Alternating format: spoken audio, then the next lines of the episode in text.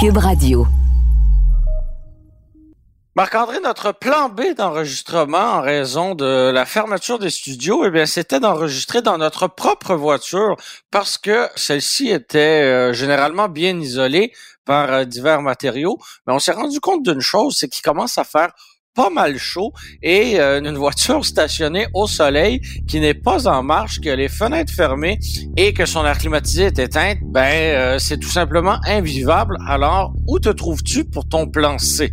Euh, moi, je dirais même que c'est mon plan D parce qu'initialement, j'avais prévu faire ça dans ma chambre à coucher. Mais euh, c'est là que mes petits toutous dorment, alors je ne veux pas les déranger. Donc, je suis même dans ma cuisine en ce moment. Donc, c'est Ah, ben moi, je suis justement dans ma chambre à coucher, là où je fais habituellement de beaux rêves. Eh bien, euh, on transforme cet endroit en studio d'enregistrement. Bonjour, décor ta vie.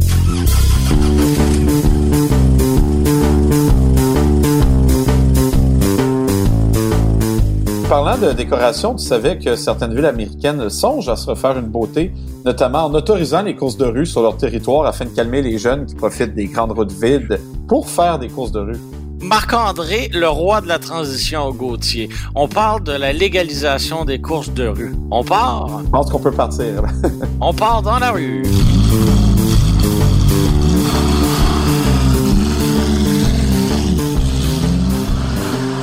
Ce qui nous a donné l'idée de parler de course de rue aujourd'hui, eh c'est tout simplement que pendant la crise de la COVID-19, euh, comme la plupart des rues des grandes villes étaient désertes et que les gens avaient du temps à tuer, eh bien, le phénomène des courses de rue a pris de l'ampleur et la ville d'Atlanta s'est dit pourquoi on ne légaliserait pas ce type de course-là? Par légalisation, on entend bien sûr encadrement, là, c'est un peu le même principe qu'avec le cannabis. Donc, euh, l'idée serait plutôt de rendre légal pour mieux encadrer la chose. Oui, puis en plus, Atlanta, ce qui est particulier, c'est que c'est une ville où j'ai appris ça en lisant, je ne savais pas avant de, lire là-dessus, mais c'est une ville où apparemment, il y a toujours eu, depuis le début d'automobile, une grosse culture de course de rue. Apparemment, là, les, jeunes qui font des, des burn-out, des donuts, là, faire des peignets avec ces, ces pneus, c'était, euh, c'était une chose courante là-bas. Donc, comme tu dis, le fait que cette ville-là euh, se soit vidée de, tout trafic à cause de la maladie, disons que le phénomène est amplifié. Au point où on donnait de grosses amendes, là. ça pouvait aller jusqu'à plus de 1000 dollars, saisir la voiture, etc. Si on se faisait prendre à, être dans une course de rue. Là, je sais pas exactement comment on détermine c'est quoi une course de rue. Est-ce que c'est deux personnes qui partent d'un stop euh, qui accélèrent rapidement? Est-ce que c'est quelque chose d'organisé à la rapide et dangereux? Hein? On se rappelle dans le premier film, là, ils bloquaient même les routes ils ont dit au pauvre pizza boy de prendre une autre route pour livrer sa pizza, ceux qui s'appellent du film. Donc là, ça les amenait à se dire, comme tu dis, Germain, est-ce que l'encadrement, ça serait une bonne chose? En ce qui me concerne, l'encadrement, oui, c'est une bonne chose. Mais il faut pas oublier que ce type d'encadrement-là existe déjà et au Québec, on a tenté et on tente toujours de l'éliminer. Je parle évidemment de pistes de course. Donc, euh, jusqu'à tout récemment, on avait la piste de course de Saint-Eustache qui a malheureusement fermé on donne du fil à retordre aux pistes de euh, et de Mont-Tremblant avec des règlements municipaux bidon concernant les limites de bruit. Donc, c'est plein de mesures qui, finalement, découragent les propriétaires de pistes à investir dans leurs infrastructures, mais aussi qui découragent les propriétaires de voitures qui veulent tout simplement lâcher leur fou ou se défouler. Donc, trouve ça un petit peu absurde qu'on veuille légaliser les, les courses de rue. Ben, on, est, on est évidemment dans un cas hypothétique. Là, il n'est pas question en ce moment de légaliser les courses de rue au Québec. Mais si jamais le phénomène venait qu'à se déplacer au Québec, ben, je trouverais ça absolument absurde parce que justement, on a les infrastructures pour empêcher que ça se fasse dans la rue mais on n'en prend pas soin, on laisse ça aller et on met des restrictions énormes justement pour décourager les gens. Tu touches un point, ce qui m'énerve particulièrement de la situation au Québec. Euh, c'est sûr que Saint-Eustache qui, ferme ça, c'est un peu différent parce qu'ils veulent euh, faire du développement avec le terrain. Mais prends Mont-Tremblant, ça fait combien d'années que ça existe cette piste-là? Là? Il y a déjà eu des grands prix là-bas. Les gens se sont quand même installés là, ont quand même fait des, des chalets, ont choisi d'y s'établir. Et après, ils chialent qu'il y a trop de bruit, quand ils savaient très bien que c'était déjà là. Et le résultat que ça a, c'est que les jeunes qui avaient euh, ces quelques endroits-là pour euh, pousser leur Honda Civic aux limites de leur Vitec euh, d'origine, là, ben ils ont plus. Et cette rage-là, cette accumulation de frustration-là, ça se transporte sur nos routes. Donc, est-ce qu'encadrer les courses de rue à Montréal, par exemple, ça serait une solution? Euh, il y a plusieurs questions qu'il faut se poser pour en arriver là, notamment euh, qu'est-ce qu'en est la responsabilité civile, où faire ça? Euh, mettons qu'on prend Ville-Saint-Laurent, par exemple. Là, je sais pas si tu es assez familier avec l'arrondissement. C'est très, très euh, industriel. Hein? C'est, que des business. Oui, tout à fait. Et, et, le soir, je pense à la rue Guénette, par exemple, là, je, je, travaille dans ce coin-là, euh, à partir de 5 heures le soir, c'est complètement vide. Il y, a, absolument plus personne. Là. Euh, tu pourrais rouler à 200 km heure, personne ne t'entendrait même. Euh, prenons une rue comme ça qui est complètement déserte, la, route est relativement en bon état. Est-ce qu'on pourrait dire, regardez, de, 7 heures le soir à, 10 heures le soir, vous avez le droit de rouler à, disons, jusqu'à 150 km heure en ligne droite, transformer ça un peu en piste d'accélération pour faire de mille. Puis si vous roulez ailleurs de ça, on est plus sévère. Je ne sais pas quelle forme ça pourrait prendre. Mais il y a tellement de questions que ça soulève, notamment est-ce qu'une voiture, euh, je sais pas moi, un petit accrochage, je mets à faire un carambolage, elle accroche des poteaux de lumière, elle, finit dans la façade d'un commerce, tu sais, je sais pas moi ce que ça implique. Mais, mais bon, c'est. Et est-ce que euh, cet endroit-là, par exemple, serait délimité? Est-ce que euh, barricadé pour empêcher justement la circulation? Parce que oui, un quartier industriel, souvent, c'est entre 9 et 5 que euh, la majeure partie de la circulation se fait. Cela dit, il y a beaucoup de transport qui se fait de nuit et de week-end. Donc, euh, pour les mêmes raisons que toi, je dois aller à l'occasion dans le quartier industriel de Ville-Saint-Laurent. Et il est pas rare que le dimanche soir, ben, on croise euh, des camions. Puis même chose très tôt le lundi matin aussi. Donc, je suis pas sûr que ce soit nécessairement la, la solution. L'autre point, c'est le bruit, parce que oui, euh, si on garde euh, l'exemple de Ville-Saint-Laurent, eh ben il y a euh, il y a des maisons là à Ville-Saint-Laurent en, bordure de ces ces quartiers industriels là. Donc si à Saint-Eustache les bungalows se plaignent du bruit, si à Mont-Tremblant les, euh, les condos et les maisons de millionnaires se plaignent du bruit, eh ben j'ose croire que les maisons euh, de type Lego et, et, Playmobil de Ville-Saint-Laurent vont se plaindre autant du bruit que leurs voisins des autres villes si ça se passe dans les rues. En tout cas, je t'écoute, Germain, puis si je venais de payer un million pour une maison à Ville-Saint-Laurent, tu me traitais de Lego, je serais pas très content.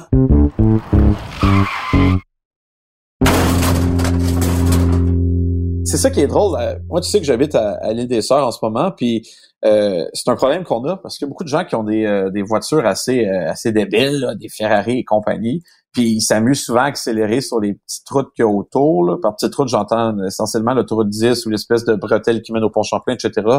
Et le bruit que ces voitures-là fait, qui résonne sur les grosses tours à condo, ça dérange beaucoup de gens mais ces gens-là, mets-toi à leur place. Tu viens de payer 400, 500 000 dollars pour une voiture, puis euh, le peu d'endroits qui te restaient pour l'essayer, ben le gouvernement t'étouffe. Euh, les gouvernements municipaux, surtout dans ce cas-ci, là, ils te permettent plus d'aller nulle part. Fait que moi, je me dis, si on trouvait là, euh, dans certaines grandes villes, vraiment des tronçons qui sont vides, des tronçons qui sont abandonnés, il n'y aurait pas moyen, tu penses? Écrivez-nous d'ailleurs si vous avez des suggestions parce que, ben, en ce qui me concerne, je connais pas d'endroits à Montréal qui sont abandonnés suffisamment en bon état pour permettre ce type de circulation à haute vitesse, disons. Mais, euh, mais voilà. Mais nous, c'est surtout la, la, la, la, partie euh, bon état euh, que tu Ben voilà, parce que bon, peut-être que dans les villes américaines qu'on a mentionnées plus tôt, le bitume est de bonne qualité, mais à Montréal, là, je ne connais aucune rue qui permettrait la circulation à très haute vitesse parce que justement, il y a des nids de poules un peu partout, des réparations qui ont été faites à la va-vite. Donc, euh, je suis pas sûr que ce soit euh, absolument génial. Cela dit, on peut peut-être euh, mentionner qu'on est en train de réfléchir, toi et moi, à voix haute, et que ça ne fait pas partie du tout des plans annoncés par la ville de Montréal qui préfère transformer des rues de circulation en euh, une énorme voie cyclable et autoroute de cyclistes. Ah, puis parle-moi pas là-dessus parce que ça me fâche comme tu n'as pas... C'est un peu l'idée. L'idée. Je t'explique pourquoi ça me fâche. Parce que là, en ce moment, oui, on est dans un contexte où, où ça va mal. Tu sais, économiquement, là, on s'attend à ce qu'il y ait plusieurs entreprises et petits commerces de proximité qui ferment. Et le problème à Montréal date de bien avant le COVID, les commerces commençaient tous à s'en aller. Le, fait que des gros quartiers comme le 10-30 ou encore le Centropolis à Laval ou même le Royal Mount, si s'il finit par exister, existe, c'est parce qu'il y a encore un besoin pour certaines personnes de pouvoir aller magasiner en automobile. Juste sur Sainte-Catherine, par exemple, le gros Et qu'on a prévu des énormes espaces de stationnement. Quand est-ce que tu vas au Carrefour Laval, par exemple, et qu'il n'y a pas d'espace de stationnement? Oui, des fois, tu es stationné dans le fond, là, près de la grosse butte de neige, mais il y en a tout le temps mon point, c'est qu'il faut trouver une façon de ramener les gens à Montréal parce que c'est pas vrai que la ville va redevenir ce qu'elle était en termes de commerce, juste avec des cafés équitables et des trucs mondialistes pour plaire aux populations euh, grandement urbanisées, là, qui, que oui, ont des disposable income, mais qui ont aucunement intérêt d'acheter certains produits qui, qui étaient dans ces magasins-là. si on veut que le commerce reste en vie, notamment sur Sainte-Catherine, il faut que les gens aient le moyen de se déplacer de manière euh, convenable là-bas. Tu sais, c'est cool d'acheter, se promener en métro ou en autobus, mais si je vais sur Sainte-Catherine, par exemple, tant que je vais au Best Buy, je m'achète un ordinateur, c'est pas vrai que je vais le traîner dans le métro, je vais me faire regarder en maudit. Même chose, je vais dans les beaux magasins. Euh, ben sinon, série, tu ris, il y a des chances. De n'importe quelle grande ville, Montréal n'est pas différente des autres. Il y a une certaine criminalité qui existe, du small time crime qu'on appelle, là, des, des, des, gens qui vont se mettre à deux, trois puis de voler des, des objets, des portefeuilles, etc. Euh, dans ce cas-ci, quand tu sors de magasin, c'est une chose. Puis même en banlieue, on n'est pas à l'abri de ça. Là. C'est même Jarver, nos collègues, qui avait une voiture de presse, elle a acheté un ordinateur, il s'est fait suivre, il s'est stationné pour aller manger, la, vitre de la voiture a été défoncée, puis l'ordinateur s'était fait voler. Mon point, c'est que pouvoir le magasiner en voiture, comprend une certaine sécurité. Et outre la sécurité, c'est très, euh, c'est, c'est pratique. Convivial. Convivial, c'est ça. Puis honnêtement, avec des maladies comme on vient de voir, ça remet en question un peu la densité urbaine, à savoir le fait d'être empilés les uns sur les autres. On le voit, là, Montréal, c'est le foyer de l'épidémie. Euh, parce que justement, tu as plus de risques de contaminer les gens. je pense que cette euh, situation-là va amplifier l'étalement urbain. Et dans un contexte où de moins en moins de gens vont même se présenter au bureau pour aller travailler, le centre-ville risque même peut-être de, se transformer parce qu'il y aura moins de tours à bureau, ou du moins ça va être moins nécessaire. Il faut trouver une manière de garder Montréal en vie. Et je pense pas que de détruire toute forme de circulation automobile, de détruire toute forme de stationnement pour encourager le vélo, aussi bien le vélo soit-il, j'ai rien contre le vélo euh, en tant que tel, ben c'est une solution. Fait quand je vois des choses comme ça pour faire face euh, à l'après-pandémie, euh, je vois pas en quoi c'est une bonne idée. Euh, mais bon, on sait que le gouvernement municipal actuel a été élu euh, par les gens de, certains quartiers centraux euh, urbanisés qui ont qui détestent toute forme de banlieue et toute forme de transport automobile. Ça donne ce que ça donne. Mais bon, chez vous, le lien avec les courses de rue, c'est justement qu'il faut un peu repenser nos espaces pour s'adapter à tout ça. Mais au final, ça prend une certaine vision. Je pense pas que de fermer les, les pistes de course, d'interdire toute forme de, de plaisir automobile, c'est une solution parce que, je m'excuse, Regardez le nombre de voitures qui se vendent par année. Les gens aiment encore ça, les autos.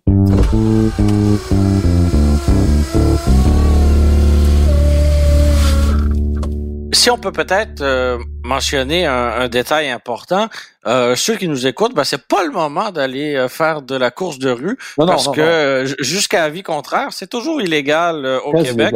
Et ben, la SAQ mentionne sur son site web que la course de rue est aussi grandement pénalisée que le surf de véhicule. Et euh, pour une première offense, eh bien, on voit son permis de conduire suspendu pour sept jours. Le véhicule est saisi pour une même durée. On a 12 points d'inaptitude qui s'ajoutent au dossier et une amende qui varie entre 1000 et 3000 dollars.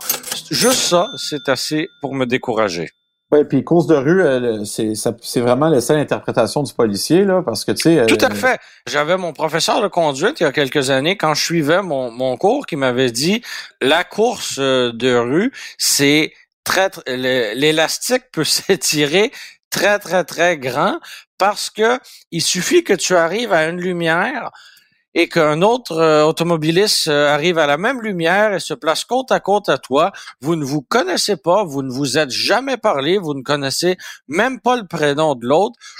Tout ce que vous faites, vous faites un, vous échangez un, hochement de tête, un regard, et juste cette euh, cette communication non verbale suffit pour pour, pour pour identifier qu'il s'agit d'une course de rue organisée, planifiée et prévue. Non, effectivement. Puis euh, le monde qui pense que je vois comme tu dis là, c'est pas parce ah mais tu sais on s'était pas organisé, c'est une course de rue.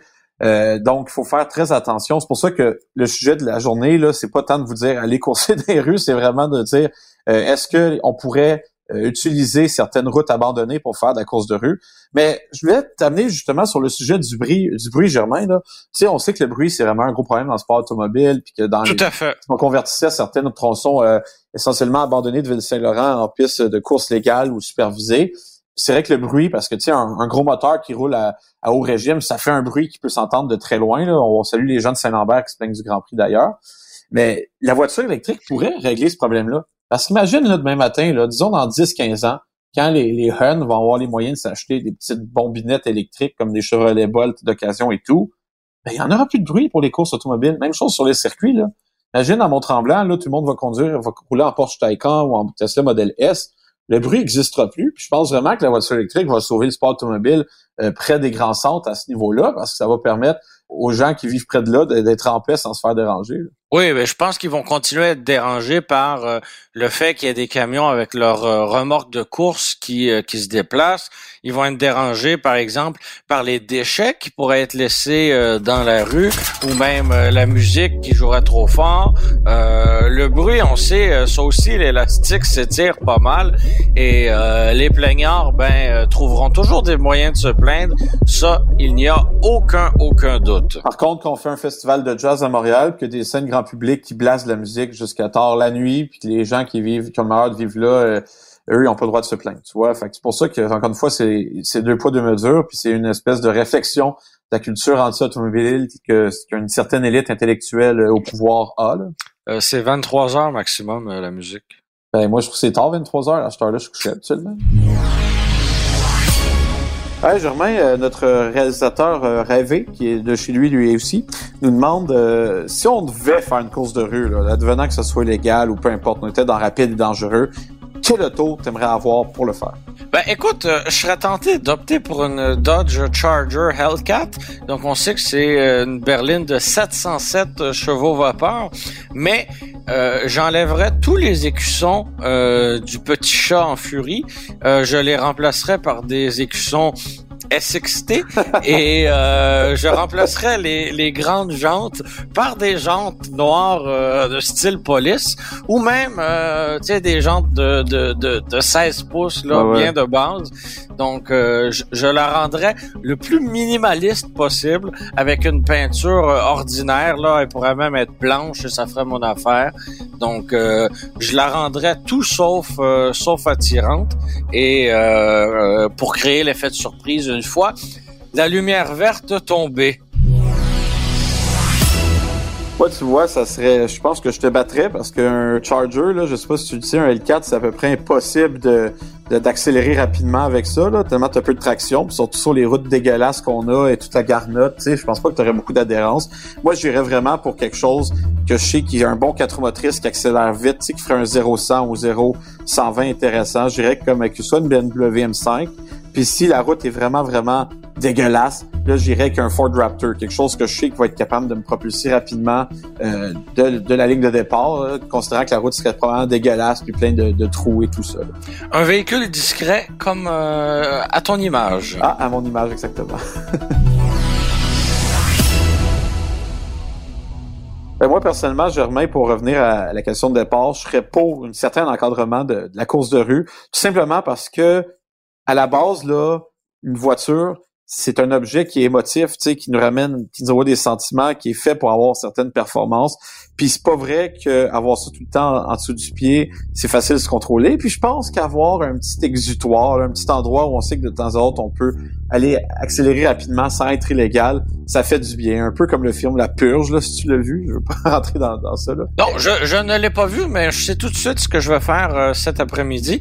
De mon côté, je me pose absolument pas aux courses de rue qui seraient Cela dit, je me demande pourquoi on n'utiliserait tout simplement pas les infrastructures qui sont mises en place depuis des décennies, c'est-à-dire les pistes de course, et qu'on les utilise finalement pour ça. Donc, pourquoi barrer des rues alors qu'on pourrait utiliser des circuits fermés?